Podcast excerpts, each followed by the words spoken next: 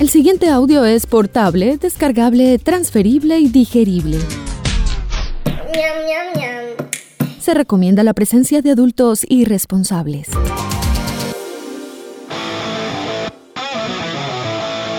Este programa no contiene consejos para enriquecerse o hacerse famoso o fit sin hacer ningún esfuerzo. A nuestros invitados les toca trabajar, digamos que de forma orgánica. Si busca guías de autosuperación, cadenas de oración o esquemas para vender humo, continúa el scroll. Tal vez encuentre algo más abajo, o alguien, o alguno. ¿Qué tal un pastor? A partir de este momento usted se encuentra en la casa, otra forma de decir presente. Una producción de Gabriel Posada in the House para la humanidad agobiada y doliente de todo el continente. Dímelo, Gabo. La Comisión Oceanográfica Intergubernamental de la UNESCO coordina cada 8 de junio el Día Mundial de los Océanos, que es fundamental para fomentar el apoyo de los actos de sensibilización sobre los océanos. Y nos fuimos hasta la Agenda del Mar a seguir esta celebración. Ellos desde sus publicaciones en su sitio web hablaron sobre seres mitológicos, los más rápidos, los mejor armados, gigantes del océano, las formas raras, fósiles, en fin, una infinidad de contenido desde una publicación que sabe celebrar, que sabe educar y que conmemora los mares. Para eso tengo invitada a María José Ospina. María José, bienvenida, estás en la casa. Muchas gracias por la invitación. Para nosotros es un mes de celebración, porque no celebramos solo el día, sino todo el mes. Nos encanta el mes de los océanos. Junio es nuestro mes favorito del año. Y noviembre porque sale la agenda del mar. Pero la verdad es que es un mes que nos encanta. Claro, y en noviembre llegan también las, las ballenas a, a Colombia, entonces son un montón de argumentos para esta conversación. Precisamente estamos hablando casi que una semana después de la celebración del Día de los Océanos. Y para eso también invitamos a Natalia Botero. Natalia, bienvenida, ¿cómo estás? Hola, muchas gracias por la invitación, muy bien. Colombia es un país privilegiado. La naturaleza le regala una riqueza sin igual con tierras fértiles y costas sobre dos océanos. Y son justamente dos mares en donde radica su variedad, su sabor y su forma de ver la vida. En el Día Mundial de los Océanos queremos hacer un homenaje al Atlántico y el Pacífico, cuyas aguas se tocan con nuestras tierras llenándolas de riqueza y hermosura. Muchos países en el mundo quisieran tener cuando menos unos kilómetros de costa sobre el mar, y Colombia cuenta con un litoral atlántico de 1.600 kilómetros y un litoral pacífico de 1.300. Son extensiones de completa belleza y exuberancia que no tienen comparación, pero no se logra nada con solo describir la belleza que compone nuestras costas. Es un trabajo indispensable velar por su protección y conservación. No podemos permitir que nuestros océanos se conviertan en una alcantarilla que recibe toda la basura y los desechos de un país que solo valora su importancia como puente de comunicación e intercambio con el mundo. Nuestros océanos son fuente de riqueza, pero no es inagotable. Su uso sostenible y la conservación de sus ecosistemas son claves que nos permitirán gozar a nosotros y a las futuras generaciones de bienestar en armonía con la naturaleza. El mundo cambió y nació la tienda de libros, librería virtual más lector, nuevas historias, nuevos autores, nuevos lectores y miles de libros para disfrutar. Liderazgo, negocios, crecimiento personal, novelas, libros juveniles, libros infantiles y más. Contenido y experiencias que puedes encontrar y comprar en la plataforma de e-commerce privum.com. Privum con V y en nuestras redes sociales arroba más lector para construir, emprender y aprender en el nuevo mundo, más humano, más lector. Amar la mar con la Agenda del Mar 2022. Es educativa, linda y entretenida. Además, es un regalo con propósito. 365 días con información sobre especies, mujeres que inspiran e iniciativas por la conservación. Y trae el juego, una travesía por los océanos. Cómprala ya en el 318-344-2072, en el 604-444-2024 y en agendadelmar.com. Usted se encuentra en la casa. María José, que sea la oportunidad para celebrar estos 31 años. Estuvimos muy pendientes de los primeros 30 e inclusive las celebraciones, aún la conmemoración y la mención especial que hizo el Consejo de Medellín. Así que otra oportunidad más para celebrar la vida bajo el mar. Sí, la verdad es que son 31 años de trabajo por los océanos. Empezamos en 1991 en una época muy diferente, muy diferente a lo que vivimos hoy, pues imagínense, era otro mundo, literal. Pero fue muy bonito porque siempre es como esa labor y esa misión de poder conectar a las personas con los océanos a través de las historias y del contenido que usamos y que tenemos y que, y que creamos en toda la plataforma de la Agenda del Mar, desde la publicación de la agenda hasta todo el tema de redes digital, web y muchos proyectos con los que llegamos a comunidades. Claro, sobre todo ahora que casi que se nos ha vuelto un argumento de moda la sostenibilidad, la convivencia, la ecología y desde luego la vida marina. Pero ¿qué se siente estar en un argumento de estos, primero que todo el mundo, ser pionero y casi que una predicación en el desierto? Esto es una labor de todos los días, es una labor de que tiene mucha pasión, un componente enorme de pasión. Yo creo que, pues yo siempre he dicho que mi, mi gran amor es el océano. Entonces, partiendo de ahí, como de esa pasión que tiene uno por el mar, y por conectar a las personas con él y con su importancia, es que empiezan a cambiar las cosas. Entonces, claro, esto es muy duro. A ratos uno es como, no, no se vale, no se vale que no sepan separar los residuos, no, no se vale esta cosa, no se vale lo otro. Pues desde lo más pequeño hasta las decisiones más grandes. Pero finalmente es convicción completa de que el océano es nuestro sostén en el planeta y de que debemos trabajar por él y de que desde que hagamos algo pequeño o algo muy grande, finalmente estamos sumando a esas voces de conservación y le estamos dando voz a los océanos para que ellos también tengan más como derechos y que la gente los conserve y sea más consciente de lo que pasa en ellos y de lo importante y vitales que son. Para los que no saben dónde queda Medellín, pues esto es prácticamente una isla en la montaña. Esta es una ciudad que la playa o, el océano más cercano lo tenemos a cuánto, un par de horas de pronto, María José. No, Gabriel, mucho más. Pues en avión de pronto, pero en carro. No, no, claro. yo, yo todavía soy de los que. Una, horita. Yo, soy de los que todavía viajan en avión. Pero digamos que nosotros no tenemos playa, no tenemos mar a nuestro alrededor, pero, pero sí hay una, digamos, un movimiento gigante por la vida de los mares y, por la defensa de los mares. Natalia, ¿a qué horas resultaste tú involucrada en este movimiento? Bueno, yo digamos que dataría tal vez un poco mi, conexión con los océanos más allá de, digamos, la cotidianidad y la, conexión que cualquier eh, otra persona podría tener con los océanos hace más o menos 15 eh, años, cuando de verdad me, me, involucré como con el tema de, de, las ballenas, de investigación, de conservación, porque pues antes de eso yo creo que era, digamos, una conexión, eh, sí, como digo, tal vez como desde el punto de vista cuando uno va de vacaciones o, cuando, eh, digamos, se, se, encuentra por algún motivo eh, como en una zona costera, era, digamos, una conexión mucho más rutinaria, pero ya cuando empiezo eh, como a vincularme con el tema de, ballenas jorobadas, de investigación, eh, digamos que torna, pues, o, se, se, torna en una faceta, eh, pues, como mucho más diferente. Tu fundación entiendo que se encarga de educar y de propender por las ballenas. Eso quiere decir que estás más orientada hacia el Océano Pacífico que el Atlántico.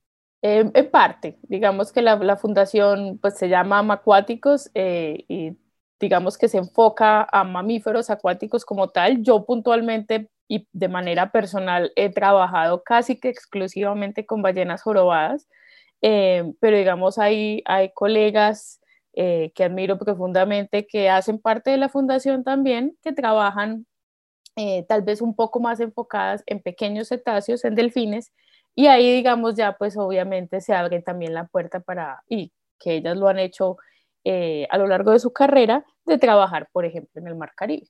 Pero sí, yo puntualmente tengo una conexión muchísimo más fuerte con, con el Pacífico. Sí, cuando uno conoce las ballenas, realmente deja de mirar tanto para el norte de Colombia y se enfoca mucho más en el occidente. María José, ¿y a qué hora se juntaron ustedes? ¿Cómo se conocieron? Y eh, a esta altura del partido, cómo involucran sus fuerzas alrededor de el movimiento de los mares, la educación y la defensa. Bueno, fue hace unos años Nati se volvió colaboradora de nosotros. Nosotros tenemos unos tripulantes científicos espectaculares que nos apoyan en todo lo de la Agenda del Mar y en cada edición de la Agenda.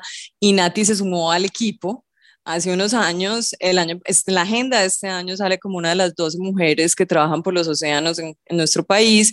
Y entonces pues ha sido creciendo y somos ya pues como amigas de, del océano, es así y estamos en charlas juntas o, o tenemos oportunidad de, de, promover como todos estos temas de conservación y ahí mismo. Nati siempre contamos con ella en primera fila, entonces es muy rico ese trabajo y conocer estas personas, porque finalmente pues yo no soy bióloga ni científica, pero me apasiona mucho lo que hacen en el día a día y, cómo descubren las cosas y esa curiosidad, ese instinto de curiosidad que tienen, que es maravilloso. Entonces ahí nos sumamos por los océanos y, y la idea es seguir trabajando por ellos. Natalia, ¿qué nos falta para apreciar más lo que tenemos aquí al lado, en el Océano Pacífico? La visita de las ballenas, especialmente las jorobadas, pero ¿qué es lo que tú percibes desde tu profesión que más desconocemos los colombianos? Uf, bastante. La verdad, em, digamos, yo creo que en, cierto modo, como toda esta noción de, ser un país em, biodiverso, de la inmensa eh, biodiversidad que alberga nuestro país, tanto en zonas y ecosistemas terrestres como en ecosistemas marinos, eh, nos da tal vez, en, mi, en mi humilde opinión, como un sentido de falsa seguridad, como que eso siempre va a estar allí. Eh, y pues a pesar de, digamos, la enorme labor y esfuerzo de instituciones y de proyectos como Agenda, eh, yo creo que todavía como que no, en muchas, para muchas personas y en muchas comunidades, no como que dimensionamos el, el, gran peligro en el que se encuentran nuestros océanos. Mm, no, no hace mucho, incluso yo, yo conversaba con Majo em, del tema de la basura, del plástico en, en, el océano. Para uno no, es, no hay cosa como investigador y pues como persona, eh, en mi concepto personal, cosa más devastadora que estar navegando, por ejemplo, en el Pacífico y encontrarse un hilero de basuras, una, digamos, una zona eh, donde se juntan dos corrientes o dos masas de agua y sube todo lo que esté, eh, digamos, en, esa masa de agua a la superficie. Entonces ve uno una cantidad de basura absolutamente impresionante, absurda. Y, digamos, la gente no, en general la gente del común no, no dimensiona esto, eh, nunca lo ha visto, es algo totalmente ajeno entonces ahí, digamos, al, al, ignorar toda esta problemática, pues, qué sé yo, no sé, comprar una botella de agua o usar pitillo o, no sé, usar algún empaque de un solo uso, pues entonces no, no tiene como tal vez ese, esa trascendencia, porque pues normal, lo estoy usando, es una, es una sola botella, pues cuál podría ser, digamos, el, el problema. Eh, entonces, digamos que creo que a pesar de cosas tan, eh, digamos, maravillosas que se vienen haciendo, eh, yo creo que el, problema mayor es, digamos, la desconexión que tenemos de cómo nuestra, nuestros hábitos, nuestra vida diaria, nuestra rutina impactan los océanos. Eh, es algo que creo que se, se, viene, digamos, corrigiendo de manera muy bonita, pero creo que todavía nos afecta mucho porque en general somos una especie que como que actúa muy a corto plazo. Es, es digamos, también como la limitación que ha, que ha, que ha sufrido o que hemos tenido con, con, toda la problemática del cambio climático. Es como no, no nos afecta en nuestra vida diaria, bueno, eh, de pronto lo podemos resolver en, en unos años o, o, para mucha gente incluso no es un, no es un problema y, es, y hay negación total. ¿Y qué piensa María José? Con tantas campañas, tantas páginas, tantas hojas, tantas horas invertidas, pero ¿qué nos sigue faltando? Este es un tema de nunca acabar.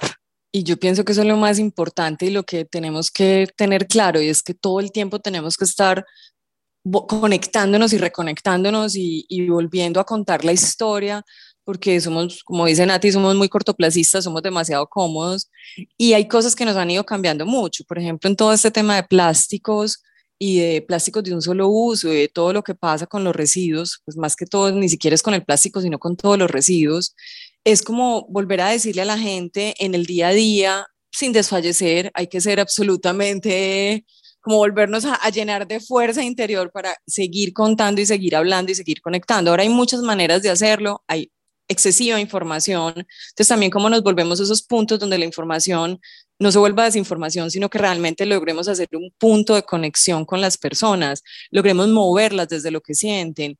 Y hay muchas cosas que van pasando y yo digo, esto es como expandir, expandir una onda. Entonces, como una, esa olita que vamos armando y armando y armando y vamos expandiéndola y vamos sumando más personas en el día a día.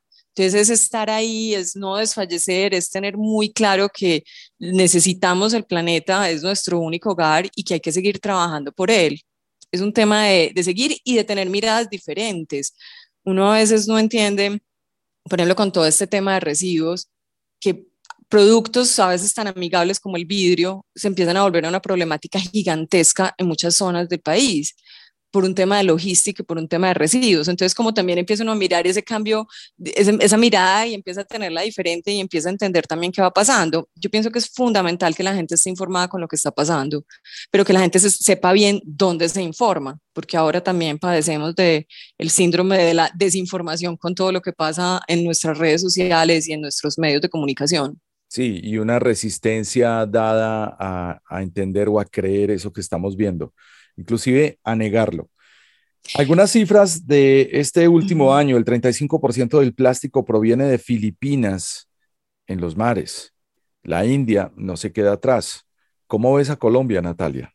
Desconociendo, digamos, una estadística puntual, eh, yo creo que es un problema que, que, que va creciendo, o sea, que, que, está muy presente, sin embargo, pues está como muy, eh, digamos, como ajeno tal vez hace, hace foco eh, central para muchas personas, para muchos otros pues estamos muy al tanto, pero como te decía, pues la, la experiencia tal vez que tengo más cercana eh, desde el trabajo pues en el Golfo de Tribuga es el tema de los hileros de basura.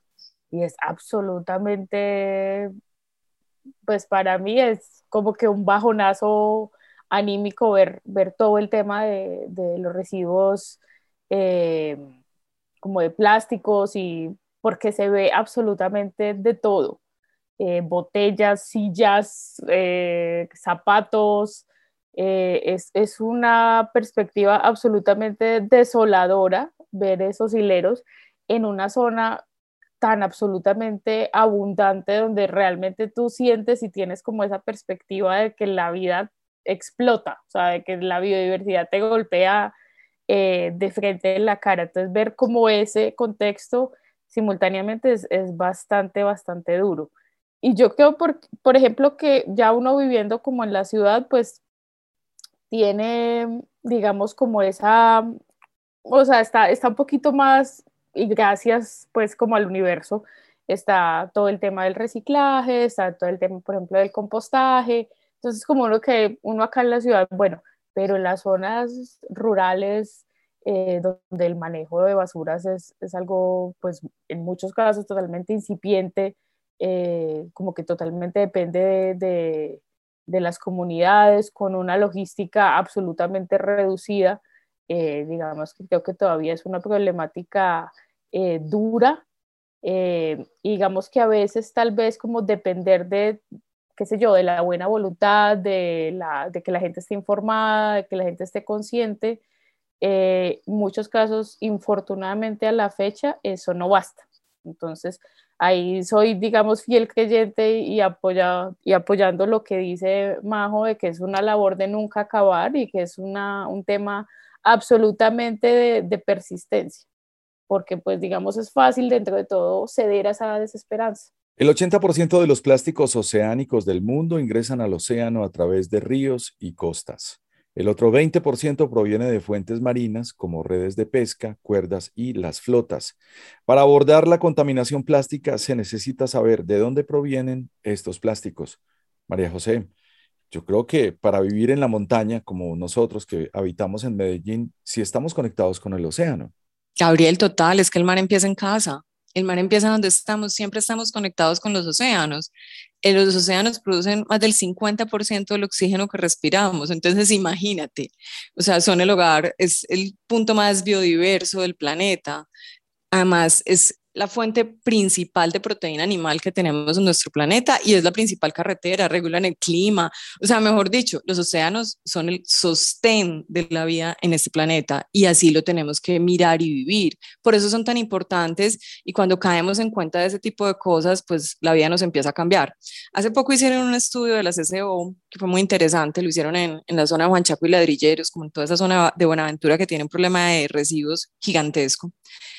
Y finalmente el problema se reduce a un tema de logística y es muy complejo, o sea, porque todas las cosas llegan a las comunidades, entonces te llegan todos los suministros, todas las tiendas, todo entrando y entran volúmenes y volúmenes. O sea, en estos días me decían que a Nuki llegaban de tres a cinco barcos semanales de suministros. Yo no lo podía creer.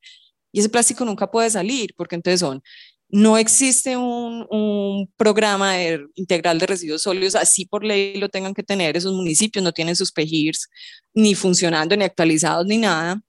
No hay recursos, son zonas donde la logística es completamente compleja, entonces ahí también se, nos tenemos que pellizcar todos. Primero, cuando uno va como turista, en lo simple, devuélvase con sus residuos, cuando es una empresa, pues ahora está la ley de plásticos de un solo uso, está la REP, que es la responsabilidad extendida del productor, entonces ahora hay una cantidad de herramientas que nos ayudan a que de verdad quienes producen esos plásticos y quienes los consumimos, que somos nosotros, o esos materiales, porque es que no solo es plástico, pues tengan un poco más de salida y haya un poco más de esperanza para esas zonas. En este momento estamos reciclando en Colombia más o menos el 22% del PET que además el PET se volvió pues un negocio interesante y los recicladores se vuelven parte fundamental de estos procesos. Entonces nosotros cuando estemos en las casas, pensemos también en cómo puedo ayudar a los océanos y al planeta. Un acto tan simple como separe bien sus residuos. Es muy fácil es como un ejercicio de un juego, pon, vuélvalo un juego, empiece a mirar cómo empieza a separar los residuos para que realmente seamos mucho más conscientes de que esas cosas que hacemos en el día a día suman y para darle una labor mucho más digna y como darle un punto, como más dignidad al reciclador, que de verdad que hacen una un trabajo increíble, son súper importantes en todos estos procesos. Además porque, listo, una bolsa en Medellín, nosotros estamos en la oficina que dan toda la cayurá y yo les digo, ustedes no se imaginan el mugrero que nos dejan en el jardín. Y hay una, hay una caneca a, una cuadra, ni siquiera a una cuadra, a 100 metros, o sea, nada, es pegado. Y uno dice, Dios mío, si esto pasa en Medellín, ¿yo qué puedo esperar de estas zonas del país donde realmente la gente no tiene cómo gestionar sus residuos? O sea, no hay cómo. Los invadimos y los invadimos y les embutimos y les embutimos productos plásticos, vidrio, finalmente no hay nada que hacer. Y ahora les menciono que este tema me parece muy importante, el tema del vidrio y la problemática del vidrio que tenemos en este momento. Imagínense que no hay cómo sacar el vidrio de ningún lado, además porque el valor de kilo de vidrio es lo compran en 200 pesos, que es nada, transportar el vidrio es lo más costoso que hay. Entonces, lo que, estamos, lo que está pasando en todo el país es que hay montañas de vidrio que no se reciclan. Ahora hemos pasado a cambio en el consumo, entonces ya no hay tanto retornable, que era muy poderoso en su momento porque finalmente hacía que ese vidrio circulara. Y en este momento el vidrio se volvió un problema para todos y que uno nunca se imagina. Entonces, cuando estén en algunas zonas, a veces es mejor consumir una cerveza en lata o un producto en lata o hasta en PET si hay red de reciclaje. Eso sí es importante, si hay cómo ponerlo entonces en proceso de red de reciclaje y si no buscar otras opciones, porque de verdad que materiales tan maravillosos, yo pues he sido súper defensora del vidrio, ahora pienso y digo, uy, no, esto se está volviendo un problema gigante en todas partes. Y detrás de un discurso de carreta, porque el otro problema que tiene el vidrio es que eh, ya nos quedó en el subconsciente el concepto de que sí es reciclable y, peor aún, que sí lo están reciclando. Entonces, no sabemos cómo por dónde abordar esto. Natalia, pero hablemos de esas cosas bonitas, esas cosas chéveres, esas que amenizan tu trabajo y que contagian la envidia de los demás cuando ven las fotografías de lo que tú haces. ¿Cuál es el mejor punto para avistamiento de ballenas jorobadas en el Pacífico colombiano? Bueno, yo creo que no soy para nada imparcial. Eh, yo llevo poco más de 12 años yendo al Golfo de Tribugá, a Nuquí, y específicamente dentro del Golfo de Tribugá a una comunidad hermosa, chiquitica que se llama Coquí.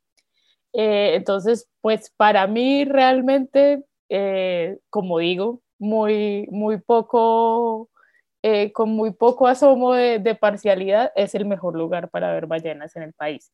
Sin embargo, pues en general toda nuestra, nuestro, digamos, eh, corredor del, del, Pacífico colombiano.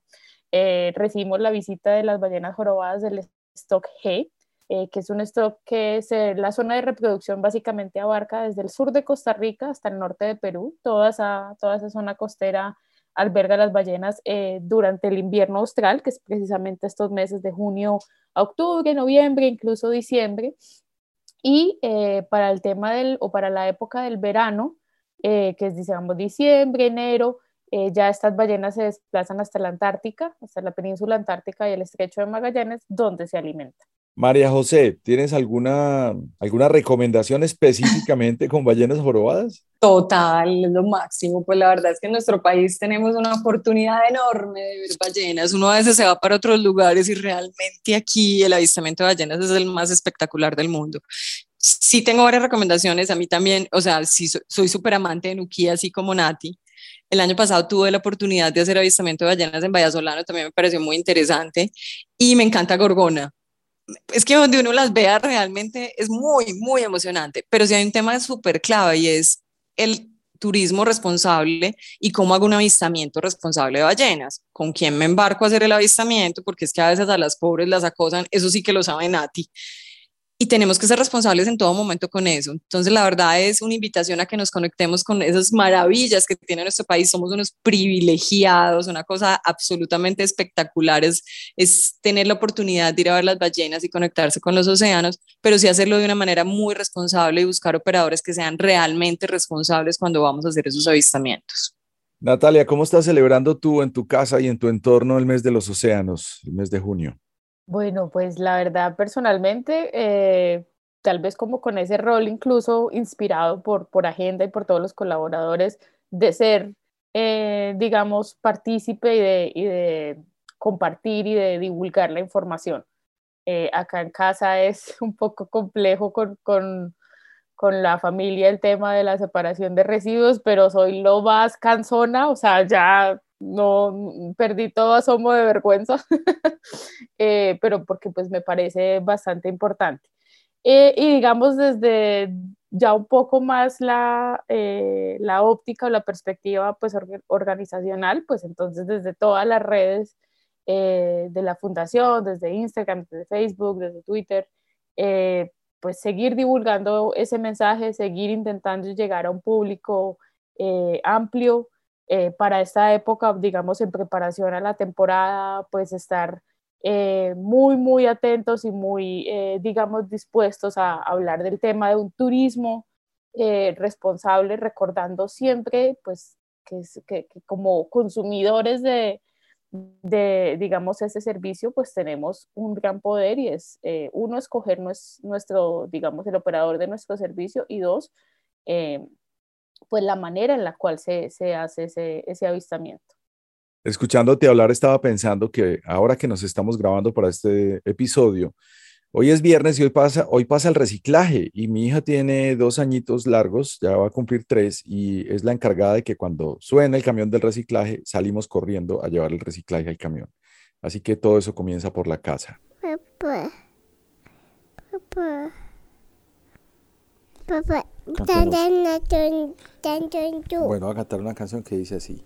Luna, lunera, cascabelera. María José Ospina, ¿y cómo celebra este mes completo hasta su último día la Agenda del Mar en sus 31 años? Bueno, tenemos varias actividades. Una es que nos sumamos con Invemar y estamos haciendo, publicando en redes sociales unos videos sobre el tema de mm, preguntas con expertos. Entonces, por ejemplo, Nati recibió una pregunta desde el Pacífico y nos ayudó a responderla en su video contando cómo si las ballenas tenían dientes o qué tenían. Entonces, bueno, fue, ha sido muy bonito porque es como esa mezcla de esas preguntas de los niños, de la gente de las comunidades, de la gente de todo el país como sobre océanos y tenemos expertos que los van respondiendo. Entonces hemos estado muy enfocados como a todo este tema de campañas digitales. También tenemos una actividad de iniciativa súper linda y es que lanzamos un juego que se llama El Océano Un Juego. Estábamos trabajando en él desde la versión anterior del, Día de los Océanos desde hace un año y ya tenemos la publicación y vamos a repartir ese juego que es para sensibilizar a las comunidades a los niños, a los jóvenes, a las familias sobre el manejo de los residuos y conectarlos con los océanos, a, a, repartir a través de las ligas de surf y de otras como comunidades y otros como colectivos que tenemos que nos apoyan con todos estos temas. Y también estamos muy juiciosos, sacamos el libro de Quién vive en los océanos, que es una edición virtual que la gente lo puede conseguir en nuestra página web y hemos estado súper atentos a todo lo que va pasando, conectándonos para que el mar y para contarle a la gente que realmente el mar empieza en casa. Hemos tenido charlas, conferencias. Aquí vamos trabajando por los océanos. Danos la dirección del sitio web de la Agenda del Mar, por favor. Es www.agendadelmar.com. En redes sociales nos encuentran como Agenda del Mar. Entonces nos pueden seguir en Instagram, en Twitter como La Agenda del Mar y en Facebook también como Agenda del Mar. Entonces ahí nos pueden encontrar y encontrar más información y mirar pues y descargar como los materiales que tenemos que son contenidos muy especiales sobre océanos y son bastante curiosos y divertidos, que esa es la idea. Un abrazo al equipo de comunicaciones de la Agenda del Mar y en especial a Mercedes, que siempre está ahí al frente de todas estas publicaciones. Natalia, ¿y cómo podemos llegar a conocer tu fundación en Internet? Pues básicamente, perdón, sería eh, seguir nuestras redes sociales, sobre todo Instagram es tal vez la que la que hacemos un poco más fuerza y nuestro usuario es Macuáticos. Uno de mis poemas favoritos lo acabo de recordar en esta conversación. Es de Mario Benedetti y se llama Nuevo Canal Interoceánico. Dice, te propongo construir un nuevo canal sin exclusas ni excusas que comunique por fin tu mirada atlántica con mi natural Pacífico. Y yo creo que en esta conversación logramos conectar varios mundos, el de Natalia y el de María José, por el momento.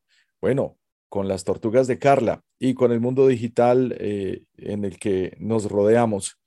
Es importante preguntarles cómo es el día a día de una persona que realmente piensa en los océanos. Comencemos con Natalia. Pues a ver, el día a día eh, realmente un poco resumido en cuestiones eh, o en este momento normal. Eh, me despierto, saco a los perros, desayuno, me siento a trabajar, no sé, hasta la pausa del, del almuerzo en general, respondiendo a veces correos en las redes, almuerzo normalmente pues con, con, con, mi familia, con mi papá, con mi mamá, a veces cuando está ella y no está en la universidad, sigo trabajando en la tarde, en, digamos en algunos momentos también sacando los, los perritos a dar la vuelta y en la noche cualquier cosa, digamos que esté pendiente, alguna aplicación, pero es, es digamos muy, muy casera mientras yo estoy en Medellín y pues digamos que a veces también me doy el, el lujito de, de nadar, que es tal vez la, la actividad como deportiva que más, que más disfruto, pero es muy, muy normalita, como en la casa con la familia y con, y con los perritos. María José me deja sonando en la cabeza, retumbando por lo menos este resto de mes, la frase de el mar comienza en casa. Sí, Gabriel, la verdad es que el mar comienza donde estemos y ahí está nuestra responsabilidad y todo lo que podemos hacer por los océanos con acciones muy simples en el día a día, ser mucho más conscientes de lo que consumimos, mucho más conscientes y consumimos no solo en consumo de productos, sino también en consumo de información. Entonces, esa, esa conciencia es tener esa conexión con saber qué está pasando, pero bien informados y también cómo en el día a día puedo hacer cosas buenas, simples, lo que hemos hablado, así suene a cantaleta. Lleve la bolsa al mercado, lleve su propia bolsa, reduzca el consumo de plásticos de un solo uso, o sea, no celebre con las 500 mil bombas que hay ahora, que yo les tengo como fobia porque se vuelve un tema muy complicado. se supone que son de látex y se degradan, pero pues finalmente cuánto las usamos y cuánto tiempo va a pasar y va a terminar en un relleno. Eso no se ve sino lindo en Es busque opciones distintas. Sí. Y es un basurero horrible, entonces piense muy bien al momento de hacer esos temas de consumo, lo que es lleve su propio termo con agua, busque opciones diferentes al momento de comprar, piense si lo necesito o no. Y si va a consumir pescado, que este dato es muy importante, pues infórmese un poco de dónde consumir pescado que realmente sea de pesca responsable. Ese es un tema que pueden meterse a la página de la agenda y, buscar ahí un poco y mirarlo como desde ese punto, simplemente también ahí está sumando lo que les decía, si consumo vidrio o PET en lugares como estas zonas. Entonces es como, hay mucho por, por hacer, hay mucho por sumarse en esas pequeñas acciones y convenzan que las pequeñas acciones generan grandes cambios. Eso es muy importante que siempre lo tengamos presente, porque siempre podemos hacer algo mejor y podemos ser nuestra mejor versión en temas ambientales y temas de océanos. Natalia, un placer esta conversación contigo. Espero que pronto nos veamos por allá por el Océano Pacífico. Amo Nuki, amo Tribuga, pero solamente he ido una vez. Espero volver. No, totalmente. Eh, bienvenido allá eh, en cualquier momento y especialmente cuando yo esté.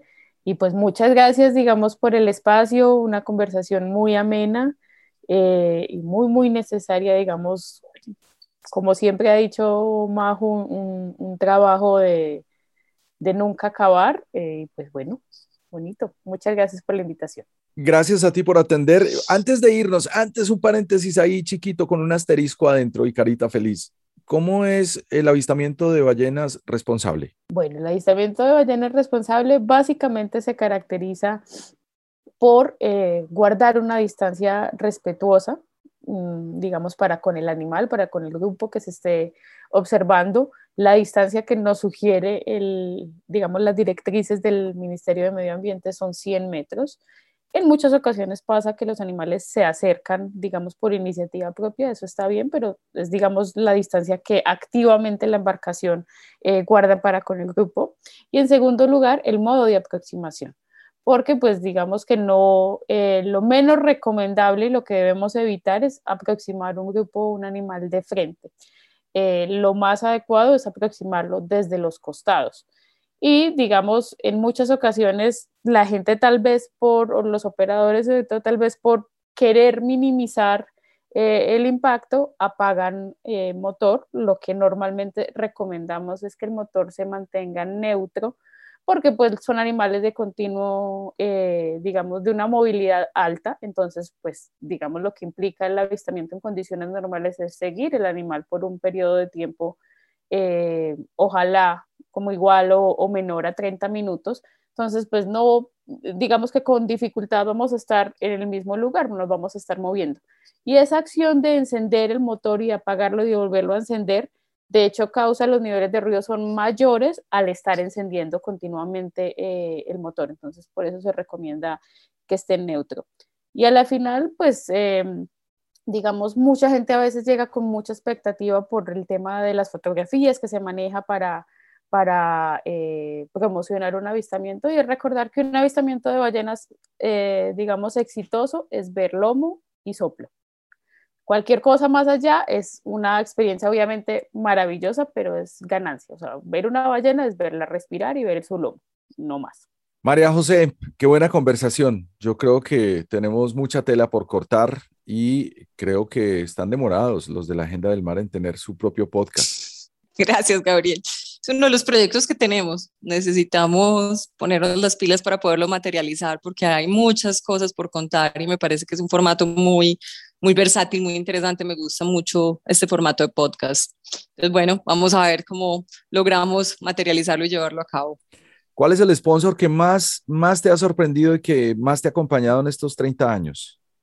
tenemos unos demasiado especiales pues tenemos a Suramericana, tenemos Chocolates, Nacional de Chocolates, pues llevamos 25 años trabajando con el, con el álbum de Jet, tenemos también a Celsia, no, tenemos empresas espectaculares, TCC, of course, no se imaginan cuántas que son muy, muy especiales y son de la familia, pero no solamente eso, sino una cantidad de personas que apoyan la labor y que se suman cada año con la agenda del mar y nos vamos volviendo como un grupo más fuerte, más, más grande. Yo digo que pues ni tan gigante, pero sí como cada vez más con más sensibilidad y más conectados con estos temas que lo hace muy importante. Nosotros a veces decimos que no tenemos seguidores sino fanáticos porque pasan unas cosas muy simpáticas con todo lo de la agenda del mar y lo que hacemos. Entonces eso también nos llena de, de ganas de seguir adelante y entendemos también el impacto que vamos generando. Es muy bonito porque esta historia la quiero contar y es que hace el año pasado conocí a alguien que me dijo mi vida cambió por la agenda del mar cuando él era un chiquito chiquitico, conoció la primera agenda del mar, ahí vio algo, leyó algo, se conectó con los océanos, ahora es un influenciador, José Soto trabaja por océanos, está metido de lleno en todos estos temas de buceo, entonces uno se encuentra esos personajes en la vida y ve que crecieron con la agenda y se vuelve algo muy bonito y muy especial en todos estos procesos. Entonces eso nos llena de ganas de seguir trabajando y de seguir conectando a las personas y nos encanta el trabajo con comunidades. Ahí hay muchísimo por hacer y tenemos un reto muy grande en todos estos temas de residuos. Hay una responsabilidad enorme y mucho por hacer. Pues ahora que mencionas eso, estaba pensando un poco y el año en que yo tomé el primer curso de Scuba fue en el 98 y creo que gran parte de esa decisión fue contemplando la portada de la Agenda del Mar. Muchas gracias por hacerla llegar cada año, María José. No, muchas gracias por hacer parte de esta tripulación, por sumarte, por ayudarnos y apoyarnos a divulgar todos estos temas que cada vez son más, más importantes y cada vez tenemos que tener la conciencia más grande de que nuestro planeta está en un punto de no retorno y que debemos hacer en el día a día todo lo posible, así sean pequeñas acciones para que realmente tengamos futuro de planeta y futuro de hogar común, que es la Tierra. Y sobre todo el sostén de los océanos. Sabemos que hay una explosión sonora en la nube. Ahora todos tienen un podcast.